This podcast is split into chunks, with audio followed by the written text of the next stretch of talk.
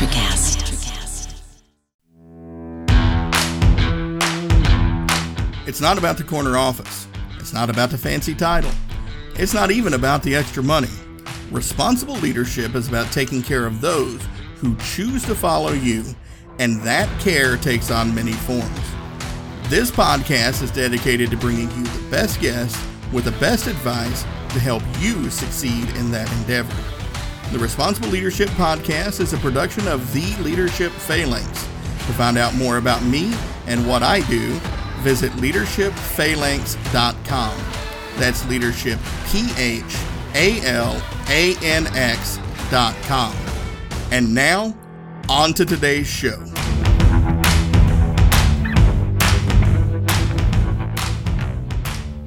All right, listeners, hello and welcome to this episode of the Responsible Leadership Podcast. I've got a great guest with you all today is Mr. Jon Thompson. Jon, thanks for being with us. Yeah, thanks, Earl. Nice to be here. Oh, yeah. No, I can't wait to have this conversation we're going to have here. And listeners, what I want you to know about Jon is he is the author of The Dashboard Effect, which is something we're going to be talking about quite a bit here, and co founder and chief strategy officer at Blue Margin Inc and he's been an entrepreneur and business executive for the past 25 years. He's co founded several companies before founding Blue Margin in 2011, including Vercuity, a data analytics firm that grew to over 500 employees and was backed by One Equity Partners. So, Jon, I'm really excited with your background and your, your business acumen here and, and your experience to hear how you answer that first question, where I start off all of my guests when you hear the term responsible leadership, what does that look like to you? Yeah, that is uh, a lifelong question right there. Um, it's funny. I think back to when I graduated from college, Colby College in Waterville, Maine. I joined the Peace Corps, uh, not because I wanted to save the world, but because I liked adventure and it sounded nice to do something good as well. Um, and I went to Botswana uh, for two years, and through a series of events, went from teaching school to becoming the head game warden of the Gaborone Game Reserve with an English degree. Um, essentially, the backstory on that is I showed up to help with a environmental education class for the game warden, and there wasn't much communication. It was two way radio across the Kalahari. So there was sort of a month and a half to, a delay between when I signed up and went to do that job. And when I got there, he had already retired and they said, okay, you're the game warden. So hmm. I jumped into that position being a young, I don't know, uh, naive guy.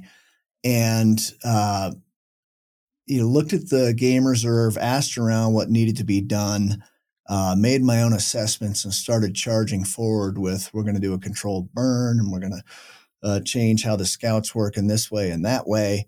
And was surprised when I was stepping on toes and getting resistance.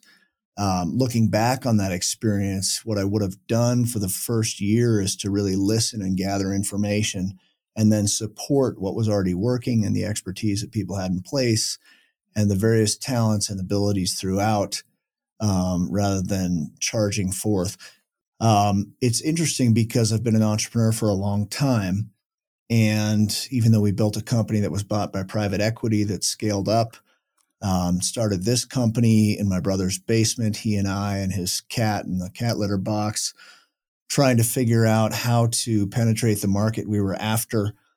That role of entrepreneur is putting on all hats and throwing on the 150 pound backpack and saying, I'll take care of everything running up the hill yourself. Uh, since we've scaled up this business, we're now raising leaders underneath us.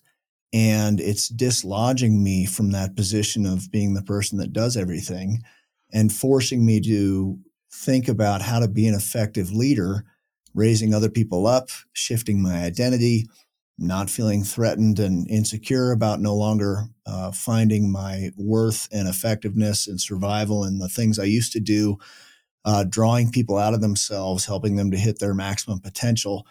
And so, my perspective on responsible leadership is largely from the vantage point of how not to do it, having been an entrepreneur for so long, and the lessons I'm learning along the way. Um, and my other perspective comes from what we do in our business, which is to create transparency in other companies uh, that creates healthy cultures and thriving businesses, essentially. And we can dig into that. Yeah, no, definitely. Well, no, and I like that, and, and thank you for sharing the story. That that sounds like uh, an amazing adventure there that that you were on. But you know, I, I've especially like that that last part there. Cause that's one of the things that that I have a hard time getting, especially new leaders to to realize. And, the way I put it is, you know, leadership is less about doing the thing and more about making sure the thing is getting done. Mm-hmm. Um, and, and it sounds like you know, you kind of got there at, at, some point as well.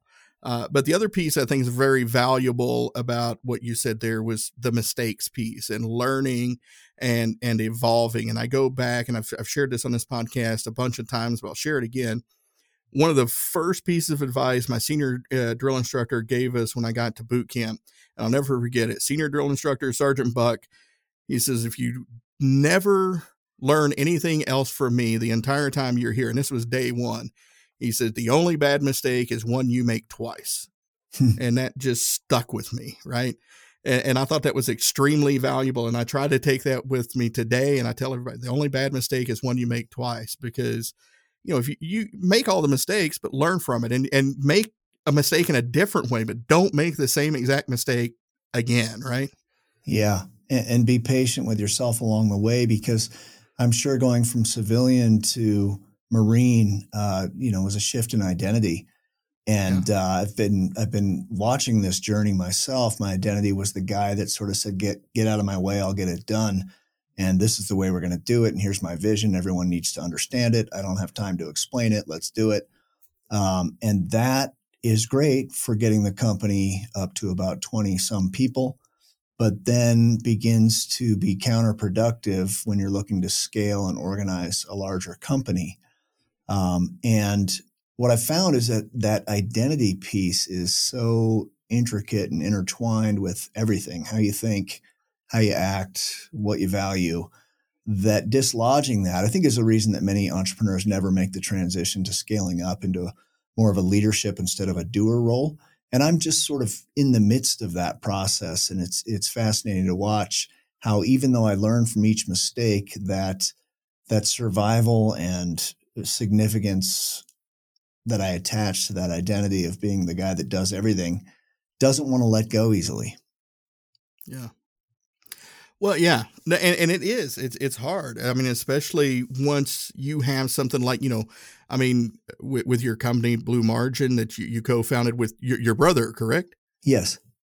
Yeah, you know that's a family business. It means a lot, right? And and there's a lot of of of uh, there's a lot more involved with that, a lot more ownership involved with that. So, uh, you know, I can see why that would be a little bit more of a uh, a little bit more of a struggle to, as you put it, kind of you know let go of some of that that power, if you will. Yeah, yeah, and when you're when you're in a small organization, you're the lead person, you're the entrepreneur wearing every hat. You always have the answer, or at least you feel like you do.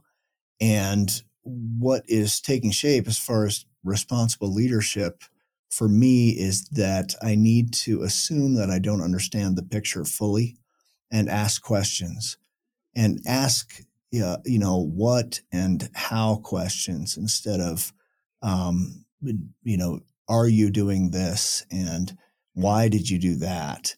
Questions that sort of make people defensive or give them a yes no option to answer because i'm leading towards something and they're trying to guess what.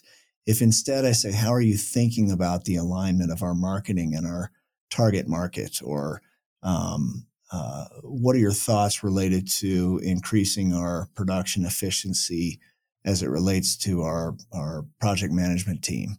And let them answer. It's very tough to not have an answer in mind and try to lead them there, and instead let that go and let other people explore how they think about things and develop their thinking because you you think well they're less experienced i don't want to wait the 3 years for them to figure it out but I think responsible leadership is helping them through that curve much more quickly, affirming when they're on track, uh, holding up a mirror when they're off track, uh, not not letting them stub their toe and make a thousand mistakes like you did for many years, um, but instead really guiding them more quickly. And I found that you know it took me sort of ten years to get really really good at this process in Blue Margin, and I'm seeing people get as good and better than me inside of a year, year and a half.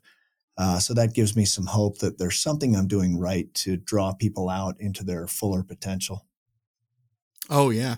Well, and you just hit on on something else too that I'm really passionate about. I, I talk to a lot of organizations about is this idea of of cognitive diversity, right? And and yeah. a lot of organizations get caught into that is you know, uh, you know, this person's only been with the company for you know maybe a week, uh, but you know, so you know they haven't only been alive for a week right? They, they, they've got all these experiences that they had before they came to your organization. They got all of this, this background knowledge, you know, all of their socioeconomic experiences, all of their college or lack thereof, all their real world experiences. That person has been in the organization for a week may be the person that's going to look at the problem that you're trying to solve and give you the idea that you're going to sit back and be like, holy cow, I would have never, ever thought of that. I had a um, a guest, and, and I love this saying. Um, he said it, it's hard to read the label when you're inside the bottle. and I thought, wow, that that's a great way to yeah. put it, right? Because that's what we get stuck in. We we get so close to the the problem that we have a hard time looking outside to find solutions. And that person who's new to the organization sometimes is just that fresh set of eyes that we need to find a different way of looking at it, right? Yeah, and eh, you know, our base defense mechanism is to feel threatened by people that are different from us or think differently. And rather than fight that and sort of, you know, give it the power of being the opposition in your mind, recognizing it, and saying, "Okay, I see there's that that tendency to feel uncomfortable and want to resist this person and their different way of approaching things or their different whatever." Um, and do an assessment. Say, look, I've got to have that diversity of ideas. It's amazing when you're coaching yourself, even in a small team, you can you can be very creative, smart folks, and and coming up with the greatest innovations possible. And you just hit a ceiling, and then someone comes along with a book or a consultant talks to you, or you talk to a counterpart in the industry, like I did today with a company in UK that's ahead of us, and it it completely blows the doors off your limitations and opens your thinking. And without that you can you could be at risk without realizing it because it feels like you're covering everything in the known world when in fact it's only everything in your known world. Um, and that's that's hazardous. That can really slow you down. I think that probably has slowed us down at different points. It's just hard to detect because it doesn't feel like you're missing something. Yeah. No that is that is wisdom right there. That is absolute wisdom uh no, I love it. See, I love where this conversation's going already. It's it's uh there's some solid gold here, folks, and uh, I hope you're you're cashing in on this and taking some notes because uh, uh we we've already got uh, got some good advice for you here. So uh, I hope you're you're taking uh, taking all this in. Um, but with all this, so you know, you, you kind of shared your story about about going over and and being a game warden and all these good things. I'm really kind of curious, like w- what in between that and now, what got you really passionate about data? Hmm. Yeah. Um, probably my brother more than anything. So that business that we started in 2000, we went out and raised venture capital. I was always the kid in our group of kids when we were going doorbell ditch them. Everyone would say, I'm not going to go ring their doorbell. And I'd say, well, I'll do it. Why not? So I was the guy out there raising venture capital, and I have a, a creative mind. To me, there's you know ten ways to get out of a welded shut steel box with no windows. Uh, if you just sit down and think about it. So I, I like solving problems, and I like going to market and evangelizing ideas that I'm enthusiastic about. Uh, my brother's the technician and uh, he's really brought that side of things the technical piece the operations piece and i've always been the the market presence and sort of evangelizer of what we're doing um, it was it was actually a strange uh, set of steps that got us into data we were both running cellular phone dealerships And we have another brother who was, he's a Harvard Business School guy, and he was uh, one of the partners at a venture capitalist fund. And he said, You guys need to start a dot com because that's that's still hot. And uh, we said, all right, we'll do that. We're going to sell cell phones over the internet, and we're going to have a what we called incentive driven referral marketing and it's going to be called phone points and if you buy our phones then you and you refer others then you get accessories etc it was convoluted and crazy and uh, we thought it was so proprietary. We wouldn't even tell people the name of our company in case they figured out our, our magic formula which was not viable in the end. Uh, one of our investors said i don't think that makes a lot of sense. I think you should help companies to manage their cell phone accounts because it's really an this is before unlimited minutes. And we said well he's wrong. Let's prove why he's wrong. We whiteboarded it. And by the time we went through the whole argument we said oh my gosh i think he's right and so we started doing that analysis of, of cell phone expenses for big companies swift transportation and uh, b of a and you know big companies um, and that got us going that direction. And then for this business, after one or two other adventures in real estate and stuff, we came back to our roots of of startup and technology and data. Um, we wanted to enable companies to use cloud productivity tools. And so we were setting up Office 365 and SharePoint. And we were so you know nascent as a company that our only demo was our own SharePoint site and on it we had visual analytics in the sales area of this company portal SharePoint um, we had financial graphs and so on and when we showed that to customers they said what's that and we explained these are analytics that give you a picture of how you're performing in context of the various areas of your business and they said, "Oh, we we definitely want that." So we started building that into SharePoint, and within two years, it became apparent that the primary pain, the root of most of most companies' problems, is poor visibility at some point, where there's a lack of alignment, a lack of ownership, a lack of distributed decision making. Uh, just a lack of, of mastery and oversight of the business um, from the numbers and data perspective. And so we went all in on helping companies to take this raw material that they have, all the data that comes out of their Salesforce and NetSuite and other transactional systems and magic spreadsheets and so on, and get that organized and streamlined so it's easy to then connect to a graphical analytics tool like Power BI in our case, although there's a lot of good ones out there, um, and automate a scoreboard so, similar to an athletic event where you need to be able to look up and see here's the most critical information for what I need to do right now. Uh, companies lack that often, and they have a once a month spreadsheet that requires a lot of wading through and cross referencing and mental calculations.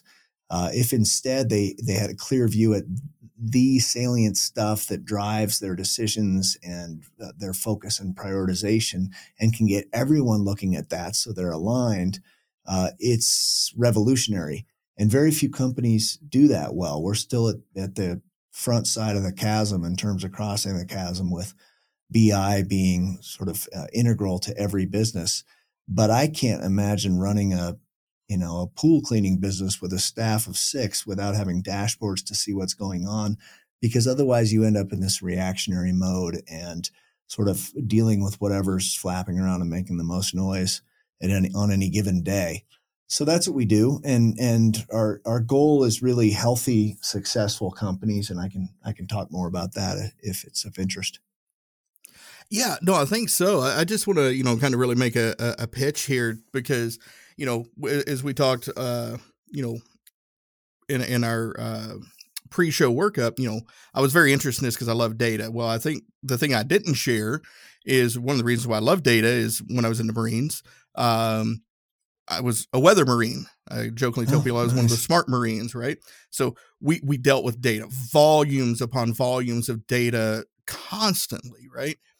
And you know I, I, can i can feel most organizations pain because i remember the difference of looking at we would get reams and reams of meteorological data temperature pressure humidity the whole nine yards kind of a constant stream and you're looking at this and it's just like what do all these numbers mean right but mm-hmm. part of our training was being able to to back then we had to do everything by hand, decipher those numbers, plot them on maps, and visualize it.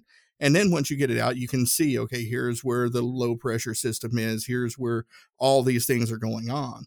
And so, you know, I think most organizations, and and I'm I'm curious, this is more of a question. I would say most organizations have all of this data laying around. The big problem is kind of as you somewhat alluded to there, it's just not being used. They don't know how to put it to work. They don't know how to visualize it and make it something that means something, right? Yeah. Yeah, it's it's a simple concept to get your data into one place so you can cross-reference between the different systems, your accounting system, your HR system, your customer relationship management system, and then connect those tables to a visualization tool. Excel will do it, but Power BI or Tableau or Qlik or one of those um, will do it. And you ask people what they need to see, you put it on a dashboard, you put it in front of them, and they're happy. And that was our understanding when we got started. And we've since figured out, I think, the vast majority of ways to do it wrong. Um, and one of them is to ask people what they want to see and then put it on a dashboard because uh, similar to you know UX design, how someone interacts with an electronic piece of machinery or anything, um, just because they interact with it well doesn't mean that they could design that that flow of interaction and make it seamless and intuitive and and as useful as possible. The same is true of any subject matter expert who you say, "Tell me what data you need on your dashboard." They do know what metrics matter most to them, but they're not uh, likely clear on what's the narrative I go through to gain awareness of how I'm doing and to analyze why I'm doing well or not, and then to take action to be able to make decisions. What what exactly is my process? And so part of what we have learned to do is to pull that narrative, that process out of folks through a series of questions and then a storyboard that we pressure test and say, hey, if this KPI is red, if you're doing poorly in this one metric, what's the first question that comes to mind? What do you do? What action do you take? Uh, what decision do you make? And press on that until we get a, a sort of smooth flow through their process to identify an issue and fix the issue. Um, and then there's other things around keeping it simple and doing it in sprints and little modules and and other change management uh, issues that you know we had plenty of gotchas in the early years. Um, so that simple process of of turning that data into information, like you guys did in the Marines, and then making that functional to do something with it, um, is is a little more subtle than meets the eye in in business and and we have a podcast that we lay out all that stuff we don't keep it secret we're happy to help and if someone can do it for themselves fantastic but a lot of times they need extra capacity and expertise. Yeah, well, definitely. No, and and uh, go ahead real quick. Uh, share the name of the podcast. We'll make sure it gets in the show notes. But go ahead and share the name of the podcast while we're on it. Yeah, it's the same as our book. It's called The Dashboard Effect. Okay, and you can find and, it on and, all the major platforms. Yeah, and and listeners, uh, you know, I highly uh, highly recommend that. There, we'll get a link to that, but go check it out. I always like to support fellow podcasters, and uh, you know, it's it's it's a good show. And and if you're into data, data analytics, data visualization, all the stuff we're going to be talking about here, uh, go go give it a subscribe and, and share with your folks and, and help their show grow. Do all the great things you do for me to help make their show successful. We, um, also got a book of the same name I mentioned, The Dashboard Effect. I'm happy to send anyone an electronic and or audio copy of that book, and I'll give my contact information at the end. So happy to do that for any of your listeners. Absolutely, I appreciate that. Listeners, take him up on that offer there. Um, well, on that note, so you, mentioned wanted to share some success stories a minute ago, uh, but before we do that, let's uh, go ahead and, and take our commercial break, pay a few bills, and we'll come back and we'll get into those uh, those success stories. How does that sound? Sounds great. Thanks.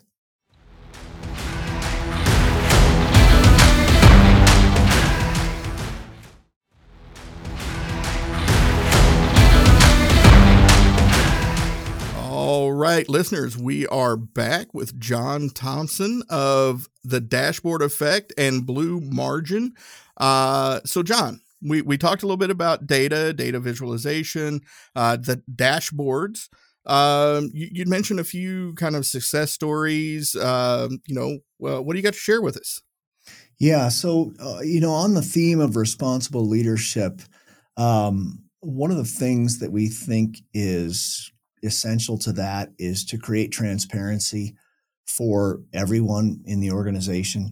Um, and in doing so, you also empower them, you give them firm footing and help them have an ownership mentality to their area of responsibility and create this sort of uh, team accountability to what we're trying to do.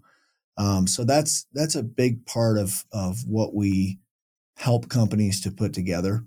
Um, we work we tend to work in the mid market with private equity firms um, and and all sorts of industries manufacturing distribution commercial services private healthcare software as a service and a few others. Have done some things in agriculture and so on.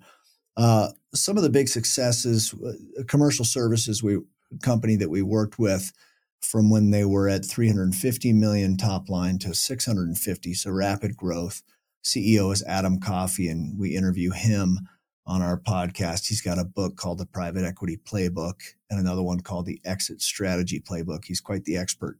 But he had a highly complex uh, commercial services company, literally millions of service calls a year, thousands of people running around in trucks, installs and maintenance of various equipment. And turnover was a big issue, and productivity was a big issue because of the complexity of it. Just keeping up with the logistics was near impossible.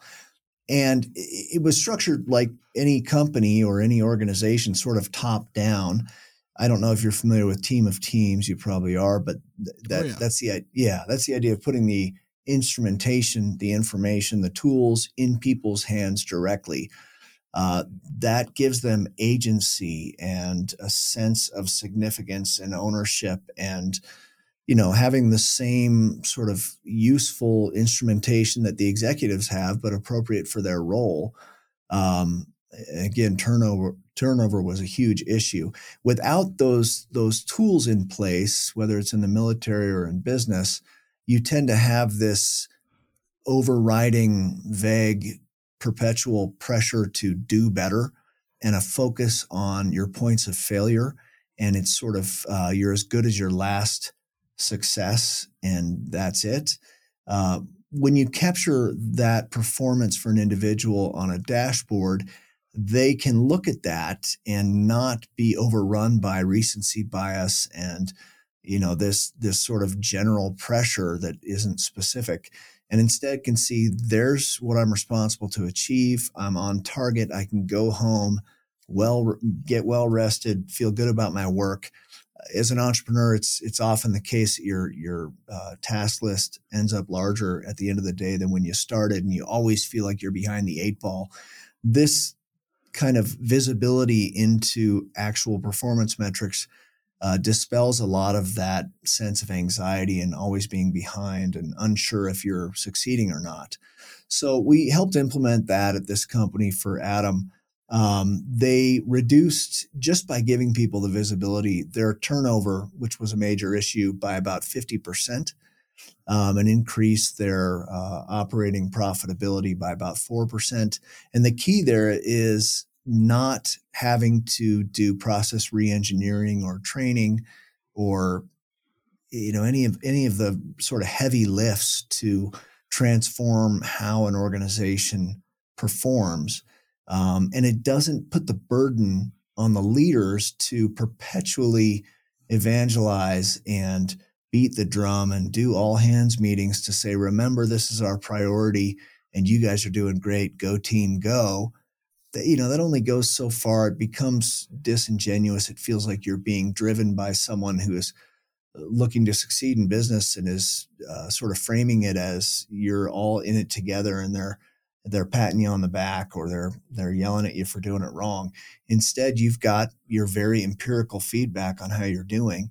And that created engagement for all those techs running around that made them want to stay more than making $3 more per hour somewhere else. So that was a trend, uh, a tremendous success. And, and there's some others we can dig into. Yeah, no, I, I love that story. Uh, but I, I got to ask because, you know, I, I, like the success stories, but I'm kind of curious because, um, you know, I, am a storyteller. Uh, when I, when I, speak at organizations, I, I, like to tell stories. And one of the stories I like to share, because I think it's got a lot of different applications.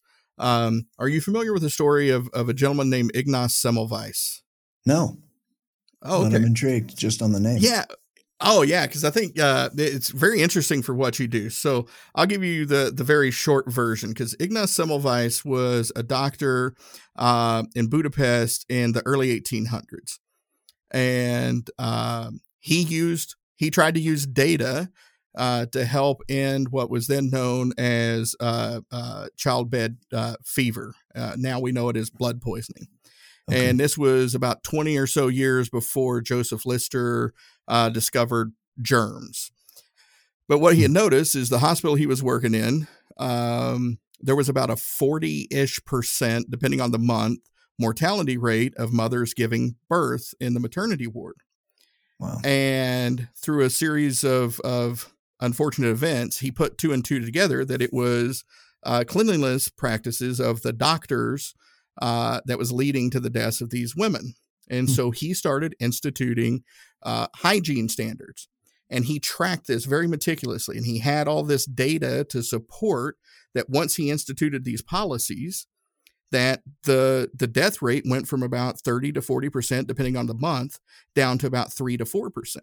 My goodness. But in spite of all of this data, the the thought process at the time was there was this kind of standard of you know if you were a practicing doctor you you were expected to you know look like you had been practicing. You were expected to have bloody clothes and look like you hmm. had been working on cadavers and you were advancing your career right?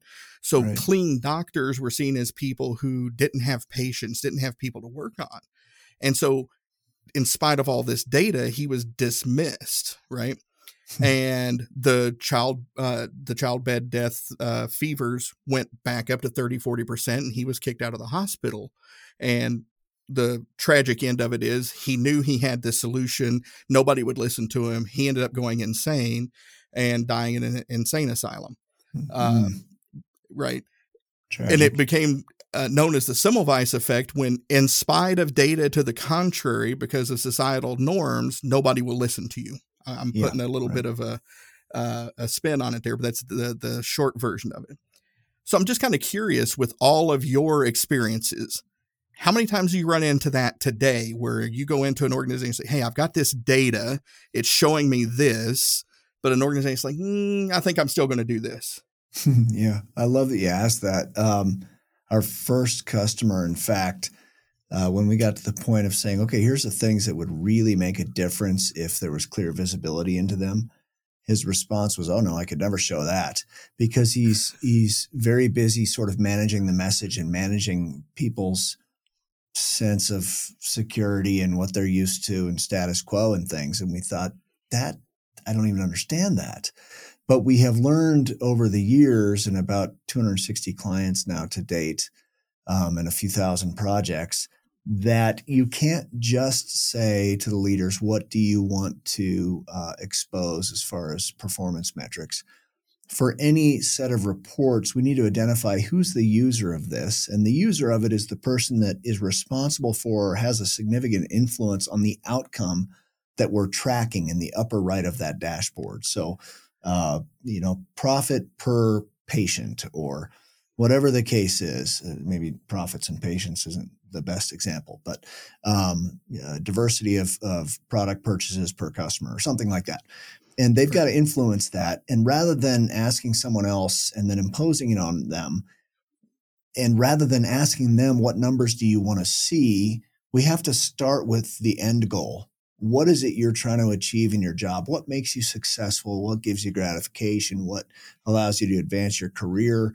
What makes the biggest contribution to the company from your vantage point and what you're responsible for?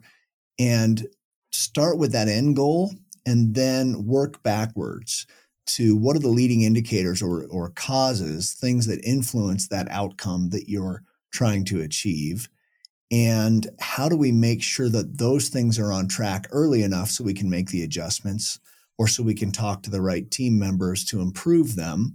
And that starts to reveal then the narrative and the metrics you need to look at, not just the end goal, how much do we sell, but how many people did we talk to? How many presentations do we give? How many trade events do we go to? Uh, what sort of response rate? How is our email marketing working? Whatever it is that tells the whole narrative that then impacts that end goal.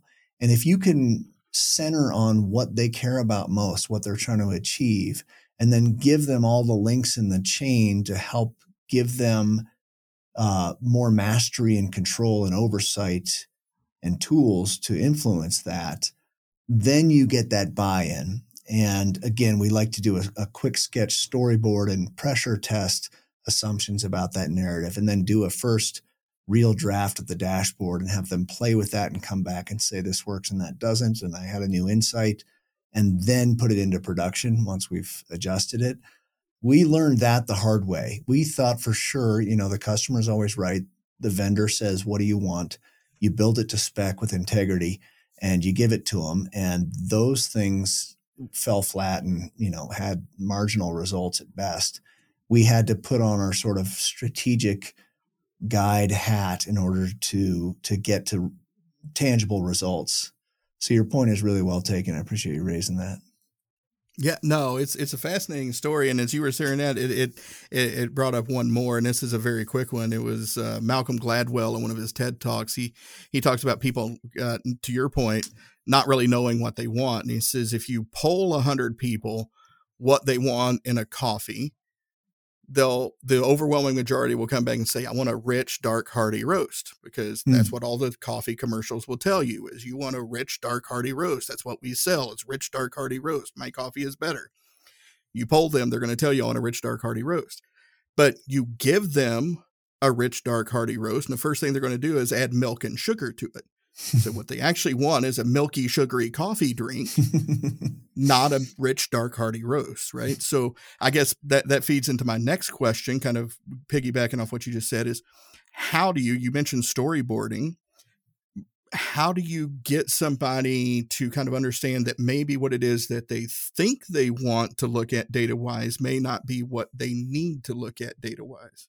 Yeah, that's the delicate dance we end up in. And we probably err on the set on the side of being too amenable um, because of sort of all that legacy uh, structure and paradigm around the, the the the vendor and the customer, and the customer is always right. Um, the customer's not always right if they're not an expert in the thing that you've learned how to do by doing it wrong a bunch of times and, and you know gotten all the war wounds so that you really are have a strong opinion on what works and what doesn't. So it, it's always that start with why. I can't remember who wrote that book and did that TED oh, talk. Simon Sinek. Yes, thank you. Uh, you know, and you think, well, that's the simplest concept ever. And then he digs into it and you say, oh my gosh, that really is the key that opens the door. Um, if you can get to people's why, not what kind of coffee do you like, but what, what experience do you enjoy when you're sitting back and relaxing uh, with a cup of coffee or something like that. Um, you get to that why, then uh, you can keep coming back to that. In order to achieve this, let's look at what are the um, leading uh, activities, indicators, and so on that have the biggest influence. And let's get rid of everything else because if it's cluttered, it just doesn't work as a, as a general rule of thumb. Um, and pushing back is tough because, you know, someone might say, you might say, well, can you explain to me why you want to see that metric? And that can baffle people. What do you mean, why? You're the vendor. I'm telling you what I want. Put it in there. I know my business better than you. And so we have to be very tactful and say, yes, get it 100%. But for us to really build it, we've got to internalize what the value is, what it drives. So let me ask you this if you had that number up there and it was red, you were below the goal, what would that cause you to decide, do, or ask? What question, what action, what decision? And if it's, oh, that one's just informational, then we're pretty strong about you need to remove anything that is just informational. It's it's not really informational unless it does something. It's just data. So, Or if it repeats some other form of data on that same page, just in a different way, um, then we push pretty strongly to get that off of there. And they have to, you know, there has to be a good trust and um, uh, treating people with dignity and and and not being a jerk, not being the the tech person that's disgusted that people don't understand everything they do, um, as as tech people can do. Uh, we're very careful to hire for those who are teachable, um, but also know how to bring the greatest value by standing their ground for the sake of the client. Um, something we're always learning. It's always a dance. It's always delicate. Yeah. No, I, I love that you put use the word trust there because I think that is that is essential, right? Like they they you have to build what I heard in that response was you have to be able through the course of that interaction to build enough trust with the client that when you ask that question that they know that there's a reason that you're asking that question and maybe their ears perk up and listen a little bit like hey you know Jon and his crew they're they're they don't they're not just trying to get out of doing work for for the same rate. They're asking me a question that maybe has an impact on what they're doing for me. I trust them to ask me good questions. Yeah and that uh, i don't know if it falls necessarily under responsible leadership but you know the core of business is to bring value to the market that's the premise of it and then you get compensated for that and really, prior to bringing value to the market is relationship. Um, yep. And the farther you can push out of your mind, as far back as you can push it till it falls off a cliff, your agenda towards selling and, and making money, even though that ultimately is the byproduct of delivering value to the market, if that becomes the driver or the or the orientation around how you behave, um, people won't trust you. So we work very hard at no matter what, even if it's not us, even if they do it themselves, even if we recommend they don't do it. Um, we want to make sure we're we're bringing them value, and and it's actually not all altruistic. If you do enough projects where it wasn't there wasn't enough value and it wasn't quite the right fit, but you acquiesce to the clients, uh, uh you know what they thought was the right design and so on, they're not going to be happy. The CEO is going to get a hold of it, call you directly. The PE partner is going to chime in and say, "We spent this money and I don't see the ROI on it." And you're going to spend sleepless nights and do a lot of free work to try and make it right because your reputation is is critical if you want to be long term. So it, it's really self protection to avoid that as much as possible. That sort of agenda oriented interaction with clients. Hundred percent, hundred percent. It takes time to get to establish that that's who you are with yeah. people. Yep. As if you, you don't take time to do it right the first time, you'll make the time to do it twice, right? Yeah, for uh, sure. well, Jon, we've been chatting here for a little over 40 minutes. This man, the time has just flew by. I feel like we just started talking. Um, is there anything you want to leave listeners with uh, that we didn't get a chance to cover before we get out of here? Uh, just this one thing that I've been realizing as I've scaled up the business and brought on new leaders, and I, I put it out there as much a question as, as a point of wisdom or insight. Would love to hear responses from folks on your podcast, or they can reach out to me directly. But I have found that in order to lead successfully, you've got to put people in place to do the things that you are not utterly uniquely qualified to do. If there's something someone else can do, you need to bring people in to do that and keep elevating, delegating, and elevating, as they say in, in EOS, um, eh, continually. And it's an odd place to be because you sort of wonder where am I headed with this? Just into the clouds, into oblivion until I'm no longer relevant to the company.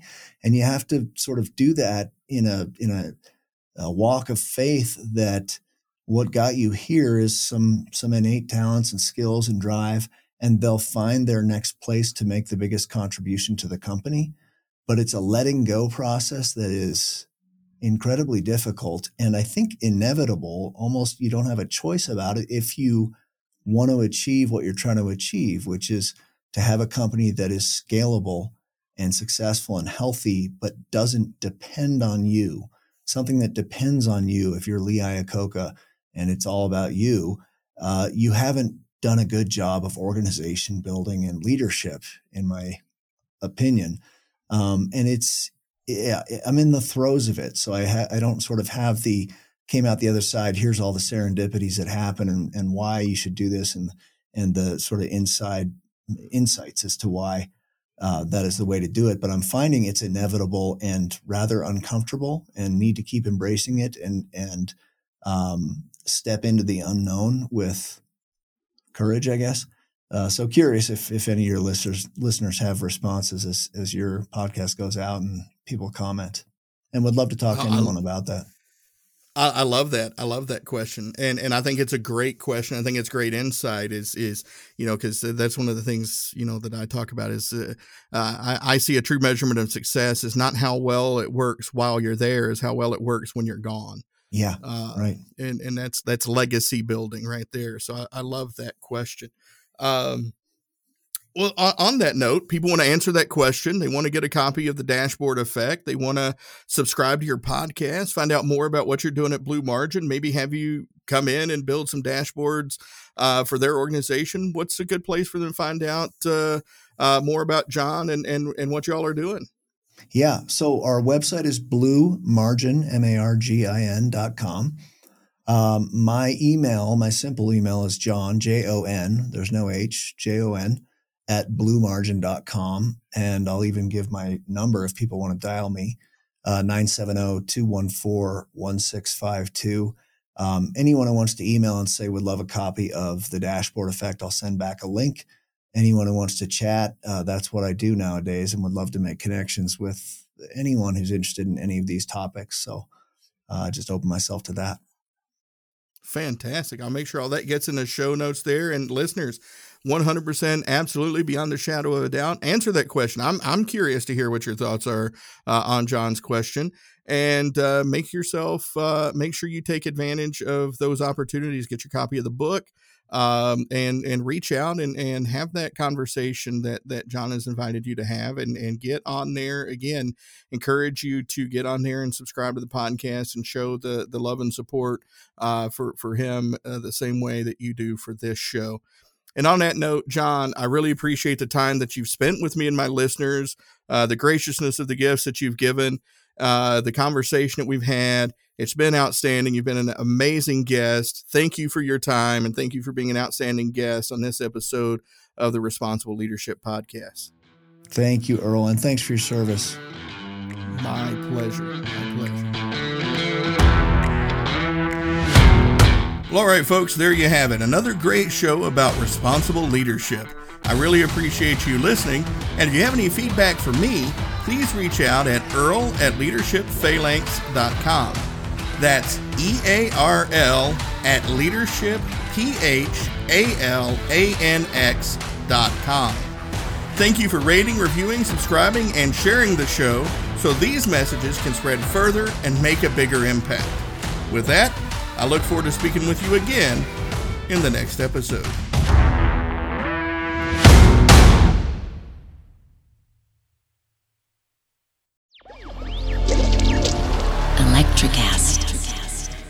Welcome to the Candle Power Hour. Come with us backstage behind the scenes of show business spanning over four decades and bringing you the experiences that can only be told by the people who were there. Our guests are from the A list, the F list, and everyone in between. Get set for some of the most insane, hilarious, and inspiring stories you will ever hear. I'm Mercury. And I'm Diego. Your host for the, the Candle, Candle, Power, Power Hour. Hour. Hey there, fabulous souls. I'm Stephanie Baklaan. And I'm Eden Alpert. And we're the hosts of the brand new podcast, Unapologetically Fab. Get ready to join us on an amazing and real journey as we dive into life after 40 and own it. We're all about changing the narrative, leaning into who you are, and living a life by your own design. Join us as we embrace life unapologetically and redefine success. This is Unapologetically Fab, an Electric Cast production. See you there. Electricast. Electricast.